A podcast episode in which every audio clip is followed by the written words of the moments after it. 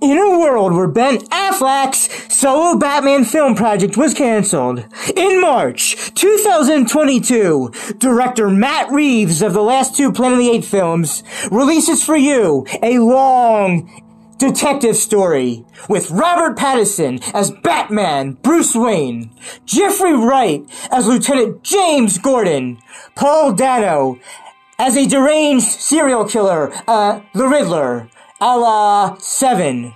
Andy Serkis as Alfred. Zoe Kravitz as Selina Kyle.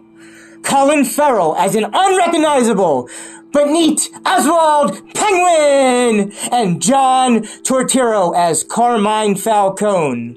In 2022, the Batman is here for you in a new take of the Batman film franchise. I can't wait to see what Matt Reeves does in a possible sequel. Batman! Batman! Woo! I'm vengeance.